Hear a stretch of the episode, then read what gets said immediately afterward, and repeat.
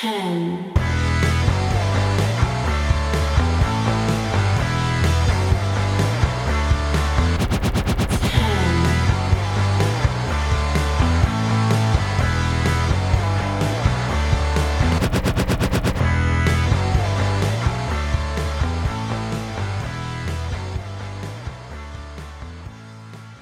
Monday Night Raw. Oh, how I've missed ye.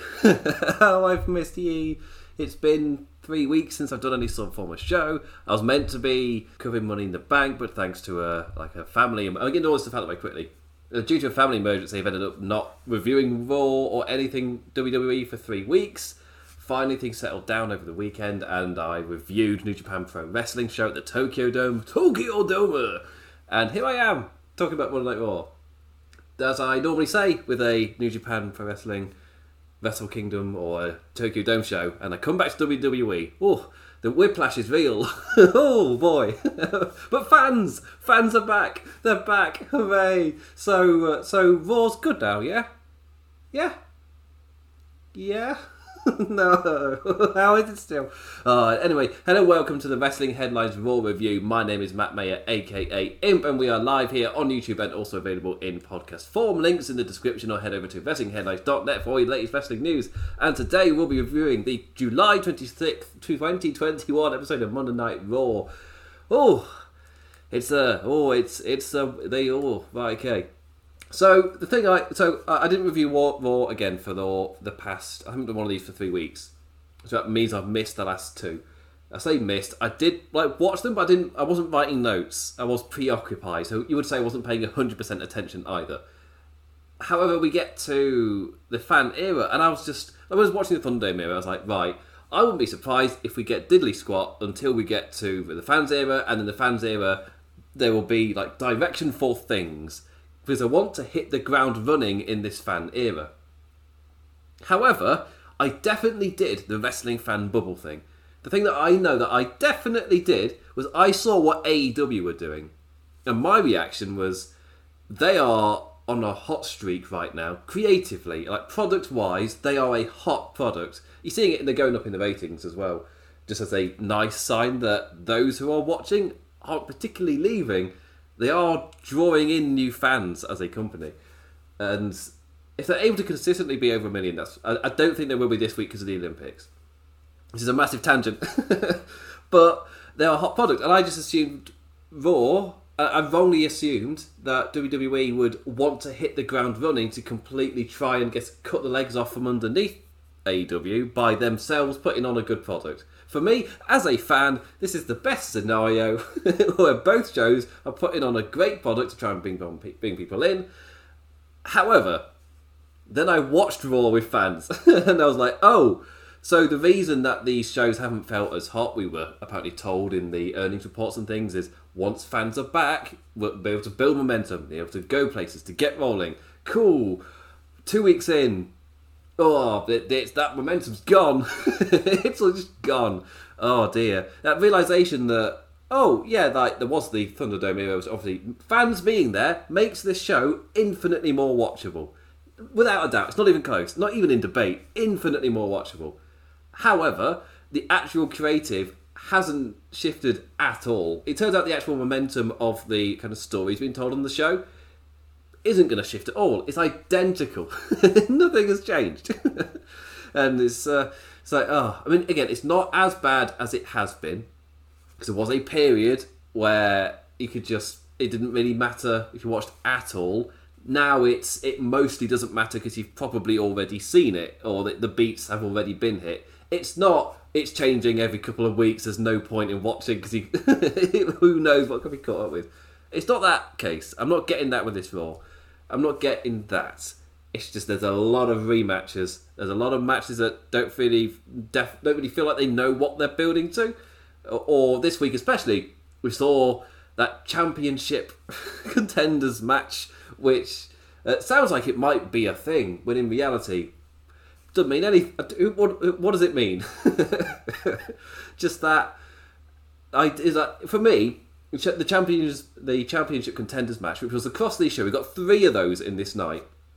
All three of them were uh, like they were booking ideas that they would do week to week anyway, just with a name slapped on top of it to make it sound like it's an official thing. Uh, there's stakes at play here. That these aren't meaningless matches. These are championship contenders matches where, unlike a number one contenders match where it's you versus another person and when it goes on, this is you versus the champion. And if you beat the champion, you can get a shot at that title. And immediately I'm like, how is that different from every other match where you book this every single week? It's like, oh my god, Eva Marie and Doudrop versus the women's tag team champions. Like, oh, this is a championship contenders match as well, where this this this scenario pops up. Like, if they beat the champions, they could become contenders. And they're like, oh, oh boy, is this different from when they faced them last week, or when uh, was it Dana Brooke and Mandy Rose before Mandy Rose went back to NXT for some reason? It's like, oh, is that is that any different than when they faced them?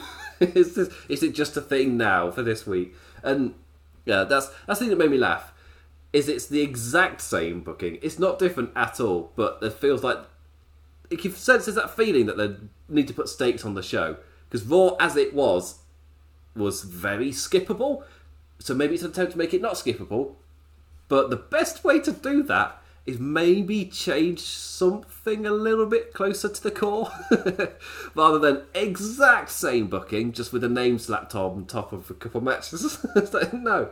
Oh, no. But anyway, the main part of this week's show, book ending the show, was the Raw Women's Championship. So positive that that in WWE isn't seen as an abnormal, uh, like an abnormal thing. It's totally within the realms of just it's just normal. It's accepted there. It doesn't feel like it's oh look at us doing this special thing where the women are main eventing. Like no, the women main event the show because they feel like they deservedly are in that role. Um, like Charlotte Flair for me, legit feels like the biggest star Raw have, and I do mean that as a slight on the men's division because the Raw women's division is but like crap. but they, uh, Charlotte Flair feels like their biggest deal for me. And yes, that includes a lot of the kind of strong booking that she gets, the favourable booking to keep her in that strong position. But they're doing it with somebody like you have to like with Roman Reigns over on SmackDown. The reason he feel one of the reasons he feels so hot is he's got that consistency. And uh, I guess case in point, Karrion Kross report was he was meant, initially meant to lose again. It's like ah yes, because that's how you get over new acts is to beat the, your first impression to be that they lose. They're a loser. like, oh, come on. Uh, but yeah, it's bookend of the show. That's a positive. I'm just going to say that. And it's great. It's great that it's not like normal at all. It just it's just a thing that can easily happen without you batting an eyelid as oh this is out this is out the realm of normality. No, it's not. Yeah, women. Modern day WWE has absolutely nailed women could main event at any moment, and you don't think anything of it. Yes, because they are main eventers on that level. They've done it. They've nailed it. Thumbs up.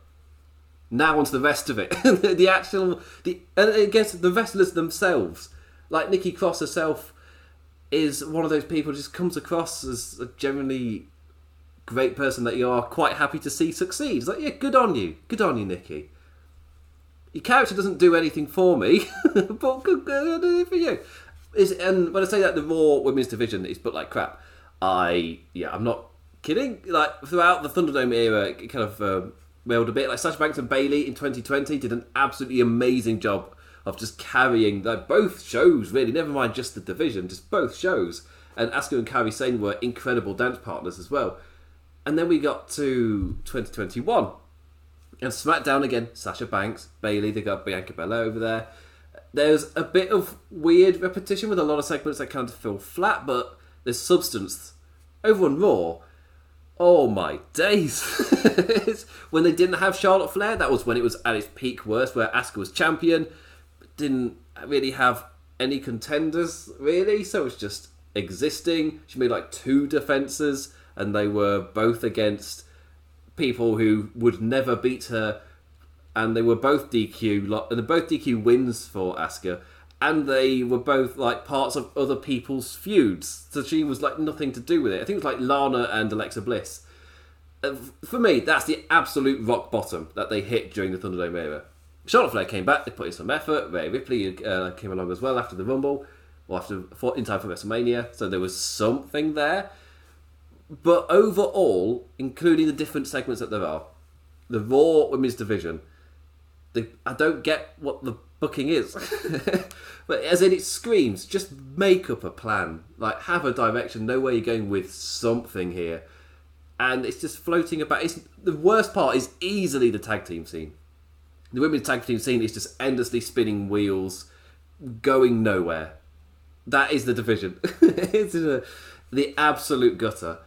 However, they at least put in some effort with the Raw Women's Championship, but maybe Charlotte Flair, and he got an awesome match between Asuka and Rhea Ripley, and now Charlotte Flair and Ripley are building great chemistry. However, the division is so thin, and there's so nothing outside of these top contenders that when Ripley and Charlotte Flair kind of exhausted going against each other, there is nobody else. Like the only one I could think of is Alexa Bliss, but that's because she's a bigger name, not because she would slot in as a contender, because she wouldn't really.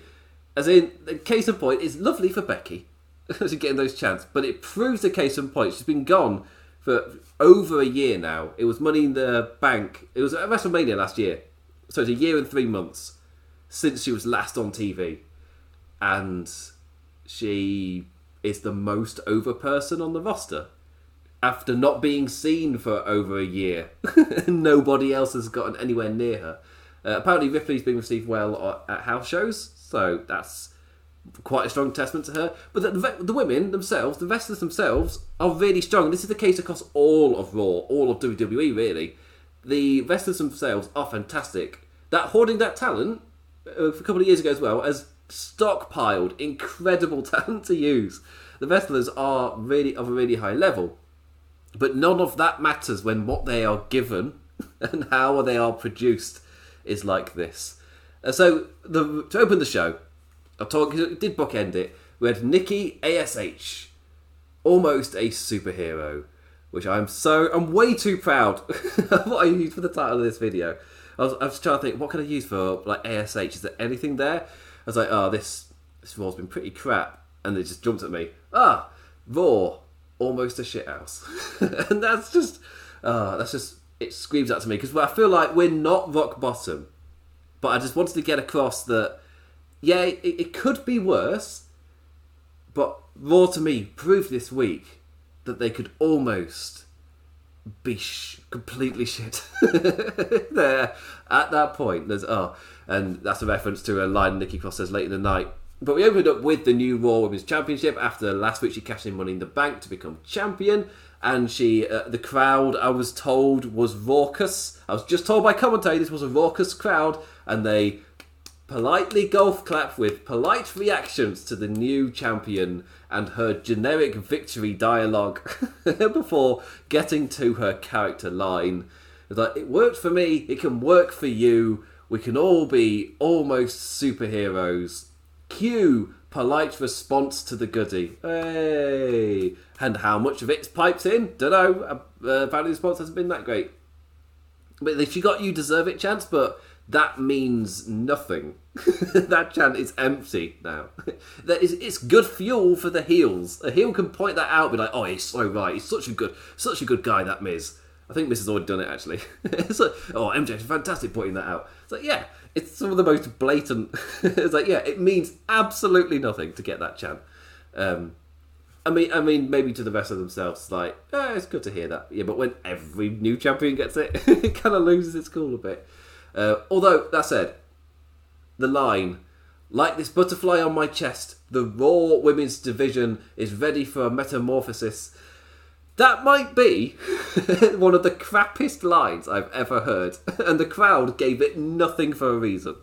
Does uh, like I because again, as soon as I thought had that thought, I was like, is that the crappiest line I've heard? No, Suffering Succotash is in the recent era. Suffering Succotash still wins it because of how cool they thought it was. Surely, this was written in Nikki Cross's character, her, uh, almost a superhero thing, where she's talking about believing in herself it's just that none of this works when she's champion. The I like she like the whole thing with Charlotte Flair in a match just trying to prove. As you know, I'll go through. I'm hitting the points I want to be hitting after I've gone through this stuff. So, in the most predictable way, its entire opening was just. You didn't even have to watch it; you would know what happens. Aside from like specifically what was announced for later tonight, like You could. It was just. It was blatantly there. You knew step for step what was going to happen. Nikki Ash comes out. Former champion Charlotte Flair comes out. Rhea Ripley, who feels aggrieved by Charlotte Flair's actions, she comes out. The not general managers, the not authority, they come out and make a match for SummerSlam. Didn't even have to watch the segment. you just see Nikki Ash walk out. You know what is going to happen. Beat for beat, that is exactly what happened.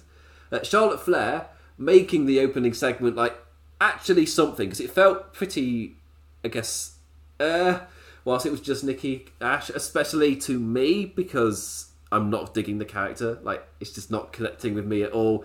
This is the Ricochet character that got booed with the slight with the twist of the almost a super. With it's not like Ricochet is a superhero, was that top? But he was talking about the same believe in yourself stuff. It's just the slight twist is that it's the almost a superhero rather than the I am a superhero, believe in yourself. It's I'm I'm almost a superhero. I'm gonna, we can prove to yourself. So yeah, it's very very similar. As in the way that the lines are written is identical. and Ricochet's one got booed out the arena. I feel like there's a there's a bit more to Nikki Cross one because of how much it's apparently creative input she's getting, so it feels more genuine. But that doesn't mean the lines being written are any less crap. it's still in that zone. Um, but anyway, yes, taking a claim to immediately challenge for the title uh, again at SummerSlam because that short period where they weren't doing re- rematches was a short period. Uh, watching her work the crowd feels like an absolute revelation after all these months without them. Like, even if this is like the, the first baddie promo of the night and it's immediately a you people, it's just straight into genericness. Like, I don't care. It's wrestlers interacting with fans again. Compared to what I have been watching, what I have been reviewing, this just I, about that point. it's not happened yet where I've gotten over fans being back. I'm still getting that feeling of oh, it's, just so good having them back and watching the wrestlers interact with them. Especially uh, Charlotte was great doing that stuff throughout the night. It's like yeah, it's infinitely so much better show. And I, every time these interactions are happening, I the novelty's not worn off yet. Is what I'm trying to say. Then the next beat, as if you all predicted, Rhea Ripley reminding us feuds don't end that easily in WWE. Uh, Nikki may be champion, but she's not the focus. She's a piece in two other folks' never-ending feud, which ties into the Asuka thing. She's the second champion within this year, within these 12 months. Well, so Money in the Bank. It was Money in the Bank last year. Asuka became champion, like the second champion. Where yes, she's got the belt, but she's not the focus. The other people are. She's essentially there as a. Oh, who was it? It's, they're T Bar and Mace for the Drew McIntyre Bobby Lashley feud. They're Braun. Uh, no, maybe Braun Strowman. Let's, maybe let's not say T Bar and Mace. They yeah. Nikki Nikki Ash is the Braun Strowman to the Drew McIntyre Bobby Lashley feud. As in, we're going. We've ran this for months, and we're going to keep running it Therefore, we need to do something to make mix it up a little bit so it's not continuously just one on one to make it feel like it's kind of different. That's one of my other pet peeves. WWE they keep them wrestling each other, but make it slightly different. But of course, it's still kind of it's not as bad as one on one endlessly. But they're still facing each other. They're still in matches against each other. You, you got a whole roster. you don't have to book them against each other consistently. Uh, anyway, yeah, Not Authority came out, made the triple threat for SummerSlam and Flair versus Cross for later in the night. And yay, new champion in whatever the opposite of a hot opener is. Just serving plot purpose in setting up a pay per view match, but as a show opening segment, like in itself, just generic. Welcome to Genericville. Just beat by beat, exactly what you would have thought no kind of jolt to open the show or momentum, and it's even more jarring given how like both the two live shows started this uh, since the fans have come back with John Cena, like with him there, and Roman Reigns opened the first SmackDown. They've all felt like like openings that have just jolted the show into momentum. This is whatever the opposite is, and in terms of me kind of talking about the women's division, I said this exact thing in my last review. The last time I did one of these reviews, three weeks ago, I talked about Charlotte Flair and Rhea Ripley doing their kind of like the authority coming out and making a match. I think it, was, it must have been the setup for Money in the Bank. the authority came out and they kind of, they made the match and it was beat for beat. And my takeaway from it was like, what was the character here? Just this was all serving plot. all of these beats here specifically set up plot. and there was no uniqueness to the segment whatsoever. At least the Nikki Ash character got her stuff in beforehand. At least there were fans there to play off of, so it had a bit of uniqueness there. But in terms of the actual like writing off this segment, the crea- the creative part to it, exact same criticism. I've missed two weeks of shows. I come back. The first segment is something that I like for word for word. I could copy and paste my criticism because the style of segment is also copy and paste. Like, should I do that from now on? Just copy and paste my own criticism because it's the same stuff happening. Uh, yeah. So yeah, but then we fast forward to the main event. Nikki Cross versus Charlotte Flair in our third Champions Contenders rematch. And uh, oh, with a win tonight, you've got to believe Charlotte is in line for a Raw Women's Championship opportunity. it's just as Byron said earlier, it's like it's Championship Contenders match. you're oh, you crazy, Byron. Oh, with your maverick thoughts, you crazy. And but this one, a Championship Contenders match. This was the third of the night because this was the gimmick this week. And if they're having rematches, is it going to exist next week? Normally, these things last about. If they don't, if they only last one week, if they last further than that, this type of thing is like two or three max, and then it's binned because it's a really weird idea that doesn't really help anything. but Nikki Cross over versus Charlotte Flair being a championship contenders match doesn't make any sense because uh, the triple threat is already booked. Hooray! The gimmick for this show couldn't even maintain its own premise for one night. like, mate, if you have the same, if if you have to name the thing, this is a championship challengers match, not contenders match, challengers match. Like, if you want to call it contenders, then it contradicts how you've used the term throughout the rest of the show. it's just amazing. so that's both a part of it. If you want to call it contenders, that's perfectly fine. However, how that word was used for the other two matches, then it contradicts the usage here within the same sh- within, within the same show.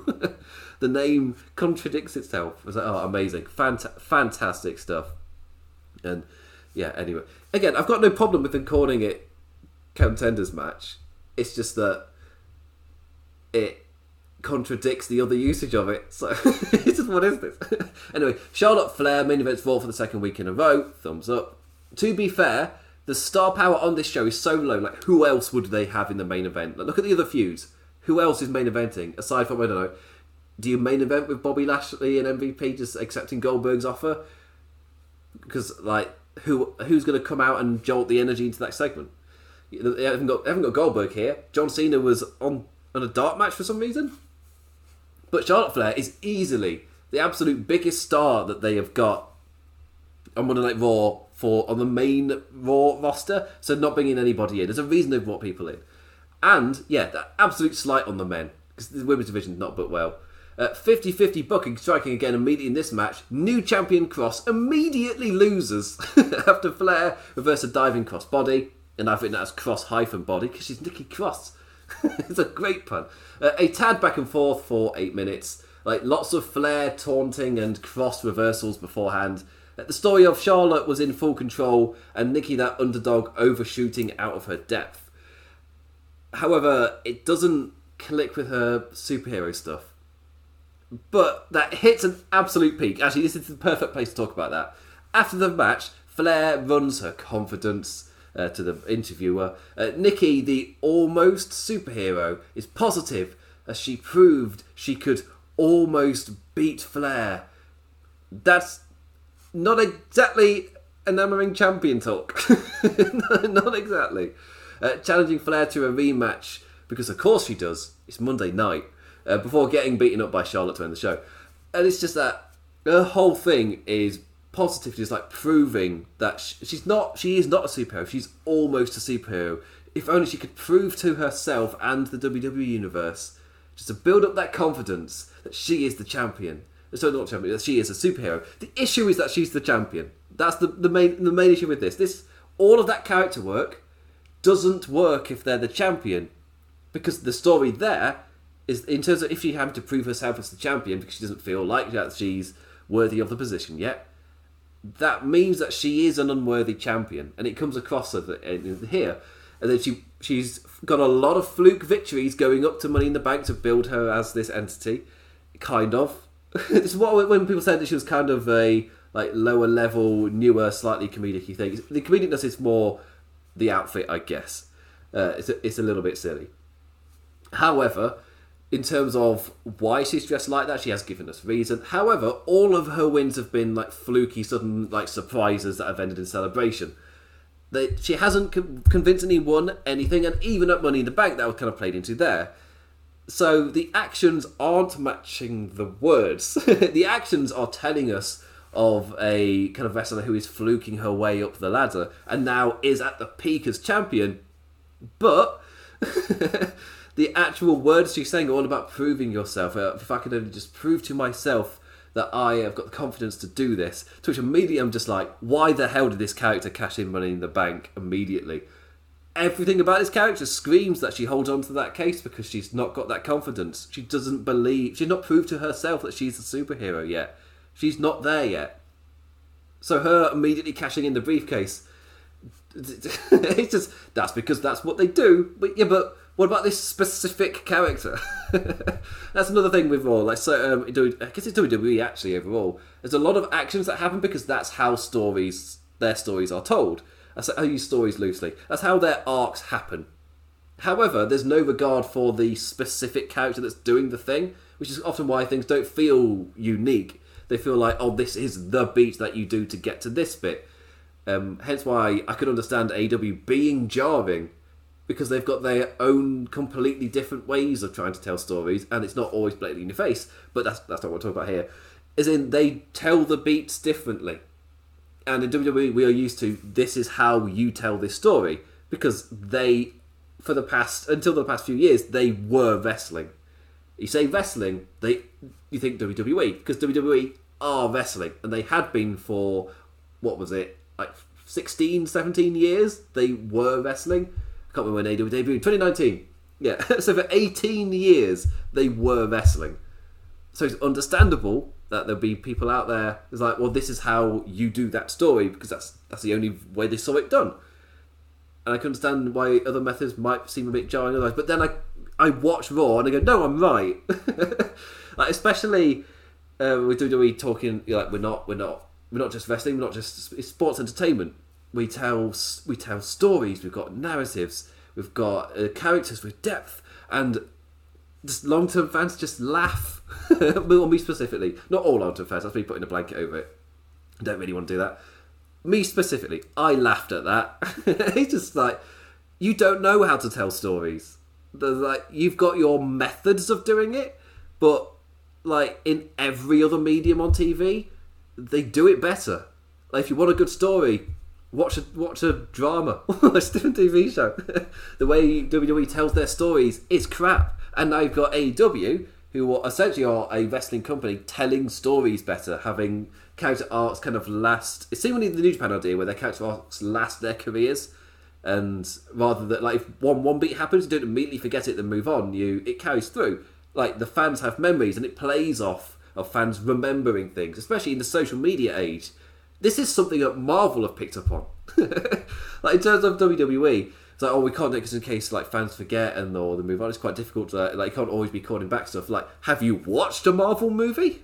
it's like yes, with that main point of I mean the main the main things as well like with Loki with WandaVision that how hot they got by and the, I guess the community on YouTube as well, like explaining the hidden things behind stuff, and like going back to comics, what they're referencing.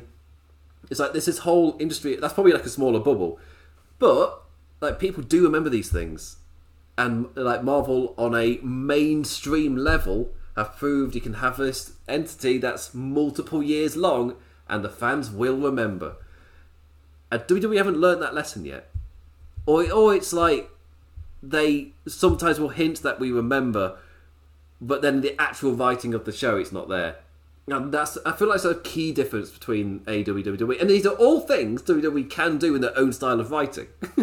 I'm not saying this as a oh this oh, oh here he is again being an AEW mark. It's like no, these are all things WWE can do tomorrow, but they choose not to. It's it's, it's a weird one. I don't get it. I really don't get it. Um, there's a lot of choices just kind of seemingly done in spite to get a reaction, a certain reaction to create a certain moment. But like Nikki Cross last week, catching that in, that was a moment. However, it doesn't serve her character at all. So if WWE is the land of moments, then congratulations. If you watch WWE for those moments, you got one last week with Nikki Cross becoming uh, the Raw Women's Champion. But however, the, the character part of it isn't being served, and long term that you're gonna you're gonna see it in the SummerSlam match where Nikki Ash is just gonna or ASH she's just gonna feel like a nothing entity even though she's champion when going across against Ripley and Flair. They're the real feud here. She's a nothing thing. Yeah. Anyway, I need to move on. I spent way too long on that. it's half past. I need to. I knew because I felt I felt rusty. I felt like I didn't like. What is the mindset I get into these shows? It's been so long, but uh, I knew I'd ramble. Anyway, it's blasting the rest of the show. I have written notes on them. So the United States Championship contenders match number one: Sheamus versus David Priest. I put too much into that. Reverse. Call Holly Valance. R E V E R S E. So, yeah, Sheamus versus Damien Priest in a United States Championship contenders match. The new thing for tonight matches against the champions being classed as championship contenders matches. I guess as a way trying to give gravitas to the kind of a match that they have been booking for years anyway. this is. Oh, yeah. Oh, and this is the first. It's when we heard it. Byron saying, Oh man, if Priest can get a win tonight, you've got to believe that he'll be in line for the United States Championship opportunity. And I'm just like, oh, what in the United States Championship contenders match? Oh, you, you madman, Byron! you madman! it's like, oh, the the fighting for the commentators is sometimes, uh, you know, it's in the shit house, in the shit house, the rest of it. Uh, a perfectly fine match. Like I get the when the wrestlers are allowed to go out and do their stuff. Unsurprisingly, it bangs. Uh, a great bit. There were lots of little notes in this match that I loved. It's fantastic to see Sheamus get to have these kind of matches in front of fans as well. But uh, a great little bit with a Priest kicking the mask off the Irishman to a great pop, uh, which led to an awesome near fall after, after Sheamus climbed to the top top in a panic to quickly try and win the match, but got caught and mighty chokeslammed while standing on the top rope. It's like, oh, that was that was fantastic. Uh, quickly in, in running into a great strong back and forth run of strikes and another strong near fall, which is our finisher setup for the champion. But Priest reads it, rolled into the apron for a kerfuffle, and shortly after caught Sheamus in the Reckoning. A really strong match, and I was watching it just thinking, this is like the best that Damien Priest has looked in a while. And you know what? After that, you've got to believe that Priest is in line for the United States Championship opportunity. it's just, oh, oh dear, you got you got to believe it. Uh, uh, speaking of opportunities, we've got a Raw Tag Team Championship rematch. It's Monday night, it's rematch time. And my favourite part, part about this was last week when we were going into the main event rematch of Charlotte Flair versus Rhea Ripley. Uh, they announced the rematch of the Raw Tag Team Championships. I just loved that. It was no sense of irony or anything. Just uh, uh, before we get into this rematch, we've got to announce the next week there is going to be a rematch.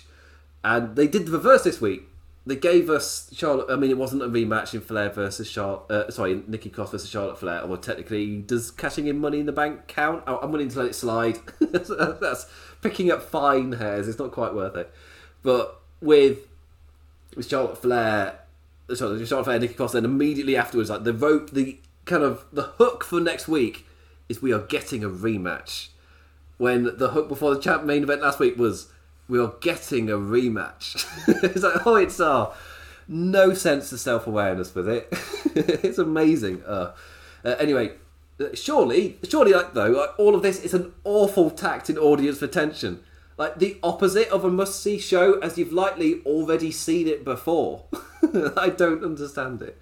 Uh, in modern day WWE style, the wrestling itself is done by some top notch wrestlers, like having yourselves a decent little wrestle.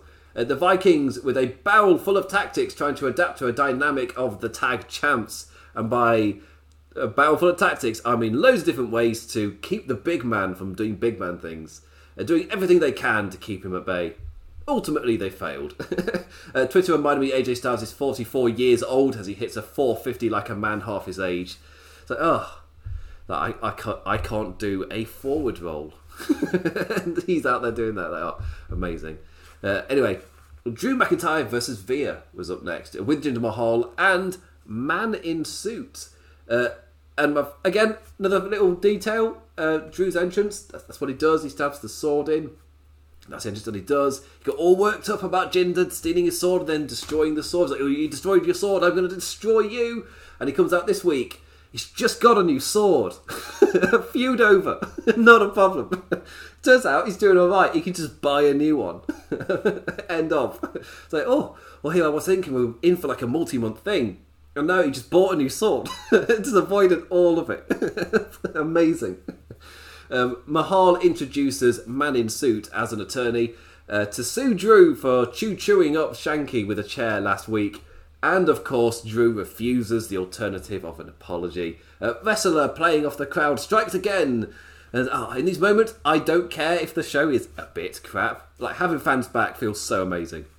And yeah, I'm still in that zone. Novelty is not worn off. Uh, the Scot getting a Drew is going to kill you chant going to lead into his big boy bout a decent star versus Lucky match. Like very, like sorry, Veer with more offense than you'd expect. Getting to impress a tad before being tossed around and claymored in the face. Kind of. Uh, Veer bringing a chair into the ring. Drew nailing a claymore, sending said chair into the man's face for a disqualification. A DQ. Which is, oh, by the way, it was a DQ victory for Drew McIntyre. it's quite quite something. So this was a DQ, which isn't always a DQ, but it was a DQ here. Like inconsistency in your world's rules is when it's shit. uh, Countdown Claymore to the attorney to send everyone out happy. It's like, hey, wrestling fans and crowds, they love counting down. they love counting. If there's one thing that we love, oh, oh, if you've been in a math class and you've been like, what's the point of me learning all of these numbers? Well, if you've ever been to a wrestling show, oh, we love our numbers. Uh, but yeah, it's, it's one of those. When I say weird endings, it's a plot point serving ending which doesn't really pay any mind to any established world building rules, which is world destroying. Uh, uh, negative. Mm, down. down from Simon Miller. it's down. It's a down. He doesn't sound like that. Hi, I'm Simon Miller in a gritty sitcom. and WWE Women's Tag Team, you get gritty sitcoms? WWE Women's Tag Team Championship contenders match Natalya and Tamina versus Eva Marie and Doudrop. And oh yay! It's one of those prestigious championship contenders matches. Oh man, I love this completely fresh, unique style of booking that's completely new in spite of it being exactly how WWE've been booking anyway, with a name slapped on it. oh, it's so fresh. Uh, unfortunately, Natty suffering a potentially serious ankle injury a minute in halted whatever plans of momentum this match had. Uh, the Viper display, we did get to see it as we saw her amazing wrestles before Eva's incredibly shit pin cover. so my immediate thought is if this is on purpose, this is amazing. If it isn't on purpose, this is god awfully bad. They're the two sides the Eva Marie kind of way that he's wrestling here. It's like if that if it's just a little thing, and I was just like, oh my word, that that is I I don't really pick up on this sort of thing. I'm I'm happily ignorant when it comes to the kind of tiny little beats and way you do things in wrestling. If something's a little off, I don't normally mind. I don't really care for. I don't. Botchers don't de-immerse me from anything. I can have a little chuckle and I can carry on. It's perfectly fine. This stuck out on me like a sore thumb. and I was, I was like, if if this pin cover is on purpose, then I absolutely love it because of how much it will piss people off because of how bad it looked, uh, like just how a little dainty, just kind of like a bed sheet, it's just daintily covering. And uh, if that is on purpose, then I absolutely love it. However, I just need to, to like, uh, I did watch Eva Marie wrestle before she left this isn't out of nowhere. I've watched her vessel since she's returned. This isn't out of nowhere. uh, I thought I'd bring that up. Anyway, uh, I'll give this a positive. A Lily Lucian on the Titantron for the distraction. And a super kick from Tamina retains before helping Natty hobble to the back. It's one of those where, uh, oh, wouldn't a Doudrop easily just have like remained strong and kind of won that for her? Does it make sense for Doudrop to not get involved? But my take on it is uh, injury happened, whatever story they had planned. Oh, this is like a quick fix. Whatever they're doing here, they're hoping that the distraction is enough to kind of make you forget a, that Doudrop was on a kind of momentum roll. That's absolutely fine given what happened. Absolutely fine. Like, no qualms whatsoever. Keith Lee versus Karrion Kross. Speaking of qualms, let's get into it. This this did not go down well on. It's one of those that's generated conversation on Twitter of, I guess, two lower down the card guys facing each other, and obviously one losing isn't great, but the other one winning is stronger. I saw somebody bring up the example of over the IC title when it was Rock and Stone Cold, both two guys with momentum building up. To which I say you're comparing somebody like a championship match. Yes, they were kind of slower down the card at that point. A championship match between two rising stars compared to a guy who lost on his debut this week and apparently was originally planned to also lose again this week with a guy who's been off for months after a strong debut. They had nothing for him, and then he's been disappeared for months, uh, apparently for a legit reason. Um, I guess thoughts with Keith if it, uh, whatever, whatever it is, I don't know at this point. But for and he's back here, losers on his return. Yes, against the WWE champion, but he did lose, and then loses again here to Karrion Kross. These are not the same things you're comparing, my, my friend. These are not the same things. These are two acts who have just returned and kind of need to get the kind of rolling on the tracks. And Keith Lee kind of losing like this. He got a big return, then he's immediately putting over Karrion Kross. Is he leaving? is it like this quickly? Is he? But uh, is, he, is he going? Is that what's like? Can see out his contract and leave? It's a it's an interesting one. These are like meant to be a rematch in an assume. I assumed a battering of Jeff Hardy, but apparently no, he's going to lose again. So maybe he does batter him and then he loses. The story to get Karrion Kross over as an act is to have him lose. In spite of him getting more angry, he loses. Me no comprende. Instead, Keith Lee steps up to take another loss upon his return. Just watching two lads seemingly primed for success, only to be changed and damaged upon their call ups regardless. Like Kross, booked as a killer in NXT, introduces a loser to the main roster. Keith Lee had to just fight to be like to just be him after his like generic rock theme introduction. Like strong debut, paired with the choice to hide his uniqueness. It's like, mm. Like big boy Keith just mows through Kross in this match though, just having all of the offense before the bold baddie na- nailed a Saito charging forearm and choked him out for the win. He John Cena'd this match, Karrion Kross. Uh, yeah, an, an odd one. Like Kross gets his 50-50 win back, so oh, so he's made, he's main roster, solidly main roster now. But he got destroyed for the majority of the match, so not exactly killer. Uh, we'll see next week if he uses this momentum to like maintain some form of destruction, or the more likely scenario, a rematch. I'm sensing it. Lee versus Kross rematch before you then have Jeff Hardy return and Kross losers to Jeff Hardy. And it's 50 50, so Karrion Kross is losing next week. it's happening. It's happening. Oh, I'm predicting it now. Predicting it now. Alright, speaking of talents with potential broken on arrival, it's Mace and T-Bar. Ooh, ah, talking about animals. They've been to, animal, they've been to the zoo again this week. Mustafa Ali and Mansoor were their opponents. And oh my god, an amazing spin kick from Dijak paired with an incredible sail by Ali. Uh, sorry, uh, I mean T Bar, not Dijak. That's my nerdy kind of. They've, I've had to adjust to his name multiple times. Dijak. Then I saw his name in NXT and started calling him Dijakovic because that's how Croatian names are pronounced over here in Europe. However, in America, American Croats present the because one, one thing about uh, what I've learned from Croatian because uh, my mum happens to speak a little bit of Serbo-Croat. Uh, every letter is pronounced. There is no way of changing how the letter is pronounced. Like different combinations, like over in the UK, you put a T with an H and makes a th in English, makes a th, the the. Um, in Serbo-Croat, that's not a thing. If you different pairs don't change how the letter is pronounced. Um, seems to be seems to be the same with Serbo-Croat. However, they sound they they say the consonants a lot harder. So his name over here would be Dijakovic. However, in well, like Djokovic as well. That's another example. It's quite a strong, a strong example. So Dijakovic. However, on NXT, it's Dijakovic, and then my European brain will not turn it off. oh dear, oh it hurts. Oh yeah. Then I've had to learn teabag. Oh, sorry. That's got, I, I've written teabag in my notes. it's, I've put. I've, it's a joke that I've held off on, and I've watched loads of other people use it. Oh. Anyway, uh, but yeah, that spin kick and that sell from Ali were both incredible. It's like, congratulations, you got a response from me in this match that I didn't think I would care about at all, and immediately you got a response out of me. Uh, like before, I remember I'm watching the cap the crap gimmick in Mork and Teabag. it's that awful gimmick. Uh, this screamed four lads giving a really strong effort amongst creative that eh, kind of cares. Uh, Ali and Dajakovic with some magic chemistry whenever they did anything together. It's like it's not a pairing that I thought I'd need, but I absolutely love. Like next week, if it's Raw, give me rematch City because this is Raw.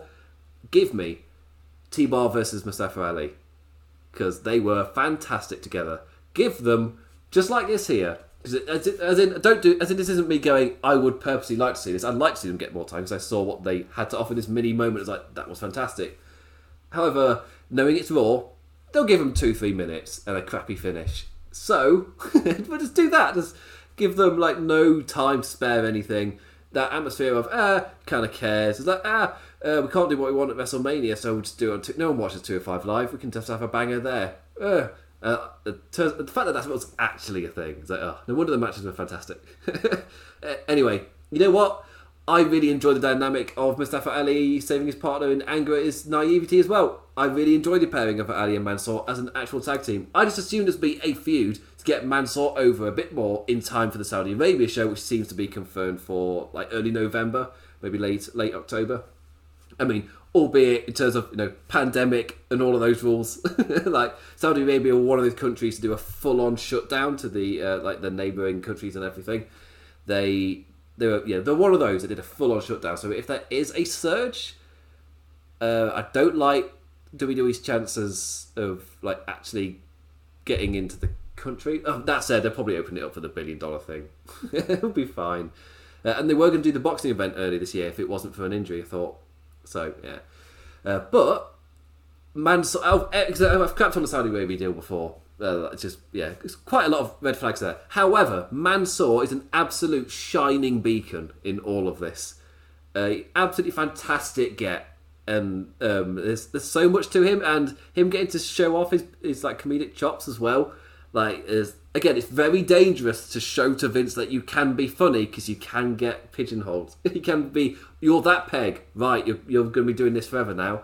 Like, you can do that. However, dynamic, between he and Mansoor is uh, really, really strong, and the comedic kind of playing off is working really well. This uh, this might be a really fun act, guys. like positives, thumbs up. Um, Mustafa Ali, as he's he's making this one work, but I mean, he's got the thing of Saudi Arabia. Like if Mustafa Ali's being trusted to get Mansoor kind of over in a degree for the Saudi Arabia show uh, to kind of help with that, uh, it's bloody working. It's, it's bloody working. Uh, anyway, WWE Champion Bobby Lashley SummerSlam answer. Goldberg returning last week in a reminder of WWE's failure in creating new star power to challenge the champion at SummerSlam. And he does move the needle, Goldberg. And I may complain, oh, they're bringing back an older guy again. It's like, well, yeah, because they haven't created any new stars, and this is the consequence of that. Like this is this is the uh, pro wrestling Noah situation. They haven't created any new. That's a nerdy kind of reference point, but it's the you haven't created any new stars, so you have to keep wheeling out the ones that got you popular in the first place. But you can only do that for so long, and uh, they haven't created any new stars. The difference with WWE obviously is their brand is a draw, so they can rest on that for a certain amount of time. They can rest longer because of the prestige that their name value has got. Uh, if you're playing Journey of Wrestling, your, your prestige bar is really high for WWE. For WrestleMania, it's off the scale. You can survive on that for years, but they're not creating any stars. So, like long term, they might be in trouble. not creating any new stars.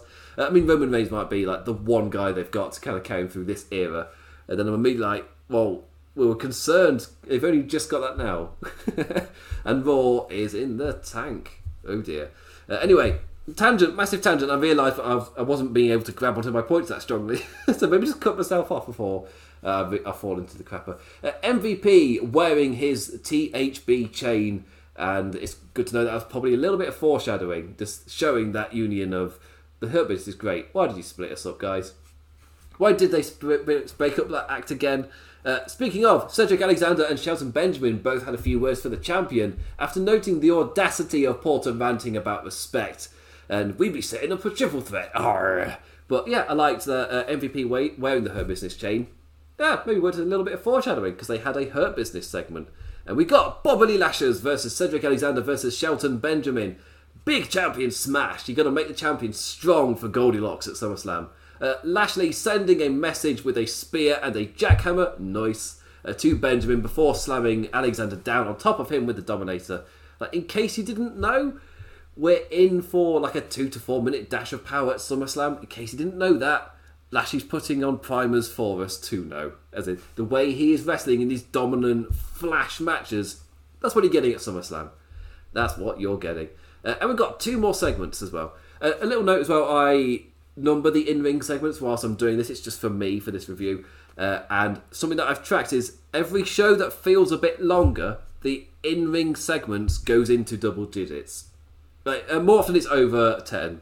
So sometimes 10 can be fine, but you might feel a little bit longer. It means that you've had shorter segments earlier in the night, and quite often, if you progressively have those, it makes the show feel quite long. It's something that works perfectly fine for a shorter show, but for three hours, you do start to feel it. and uh, I will say that's kind of what happened here. 11 in ring segments, that's in ring as well, excluding like, back, anything backstage. And that's quite a lot of in ring segments. And for a three hour show, that's a little bit kind of fatiguing, but it's not the worst. We've had higher. We've had way. I think I've hit 14, 15 one week, and I was like, this is just ridiculous. just rapid fire bullshit. it's all over. Anyway, Riddle versus John Morrison versus the. Oh, sorry, with The Miz is up next. Uh, drippy drip, moistness, and all that. Uh, reminding us that Miz and Morrison were first champions 14 years ago. good God. it's like, oh, it's good that this is like a like a like a, relevant thing to now is the, the, the 14 years ago that they became champions. Yeah, they've been becoming champions for that long. Yeah, um, I mean, you know, there's a massive in between portion, and they did they did win the championships over on SmackDown, didn't they? Before they came over. Uh, anyway, yeah, 14 years ago, and now they're being built up as contenders again. Well, oh, to be fair, it's RK Bro, but I don't know because with Randy Orton out, they're, they're doing a whole story of Riddle. Orton must be fine to come back, given what happened after this match. So, unsurprisingly, first off, Riddle and Morrison great together. Jomo, John Morrison, delivering a low key banger of a year in the ring. Like he's up there. Personally, he's having fantastic matches, and some people may have to put his character and Dan Oggy says on the show to the side. but no, like in ring wise, he's having a banger year. Uh, Riddle like strong in the comedy as well. Uh, I personally didn't mind when he kicked Miz backwards, uh, laying him on his back before laying his own back to mock him, waggling his arms and legs like a turtle. And uh, my judging point was how the crowd reacted, and yeah, they reacted positively to it. Uh, AJ and Omos out to act upon a plan they set up with Miz and Morrison before the ad break. A devious plan, a cunning plan, a plan so complicated it needed a team talk to organise. A plan to have Omos slap Riddle's scooter in a distraction. Oh, put a brick on it. put a brick on it. Amazing. Uh, yeah. Um, Morrison hitting an incredible razor's edge into an inside gear to set up Starship Pain off of it. AJ with the Styles clash after as the crowd chanted Randy, Randy, Randy, going for that. Like yeah, yeah, good, good stuff, good stuff. Yeah, yeah. Apparently something's disconnected for me, so hopefully it's all fine. Uh, um, video to be working fine. Anyway, AJ with the Styles clash, and we get our Randy segment. And it's successfully connected. Yes. Hopefully, I've not dropped out in a little bit. I'm not. I'm not covering that match again. I'm going on long enough as it is. Uh, but yeah, so we're setting up short, getting the crowd wanted to chant for Randy to get him to come. Like surely phrasing Matthew to get him to return to the show, and they uh, they're doing that well. Like with the Charlotte Flair playing off the Becky stuff, that's also building up to the return really well. Same thing here, get getting the crowd to chant for Randy. They absolutely nailed it. This segment worked to a T. And uh, next week, are you getting to it? SummerSlam is, a, I mean, SummerSlam's like late August, so you have got time. You can kind of delay him for like another week if you want to. Because we know as soon as we return, we're just getting like one on one matches. We're getting AJ Styles versus Randy Orton. I was like, I'm fine holding that off. we don't need it. We're going to get Riddle AJ next week. We it's not been announced, but it's happening, surely. Like, we don't need it. It's fine. Uh, but yeah, Uh, this was a strong match with a segment that afterwards that absolutely nailed what it was trying to do. You got it from the crowd chanting for Mandy. So good stuff. And finally, another role that I am happy with. It's R-Truth versus the new 24-7 champion, Reginald. This is how you use Reginald. it's just... oh, like, that jump into the ring. Damn. That, that jump out of the ring. Oh, wow. like, is... It, is the 24-7 title, though. So it's, it's still a bit comedy. The crowd didn't really care. They're pretty quiet. But that said, Reginald, every time he did something, got a reaction. Even if it was like silence. Ooh. Hot silence. Ooh. Uh, his jump into the ring, possibly the coolest entrance I've ever seen. in terms of like running down, doing a thing. Uh, my immediate comparison was Sin Cara, where he'd bounce off the trampoline and fly in. But here, uh, that this felt so incredibly. He did the side spin, side, uh, amazing. A side tuck and flippy. Oh yeah, amazing. Yeah, Reginald in twenty four seven champions era place.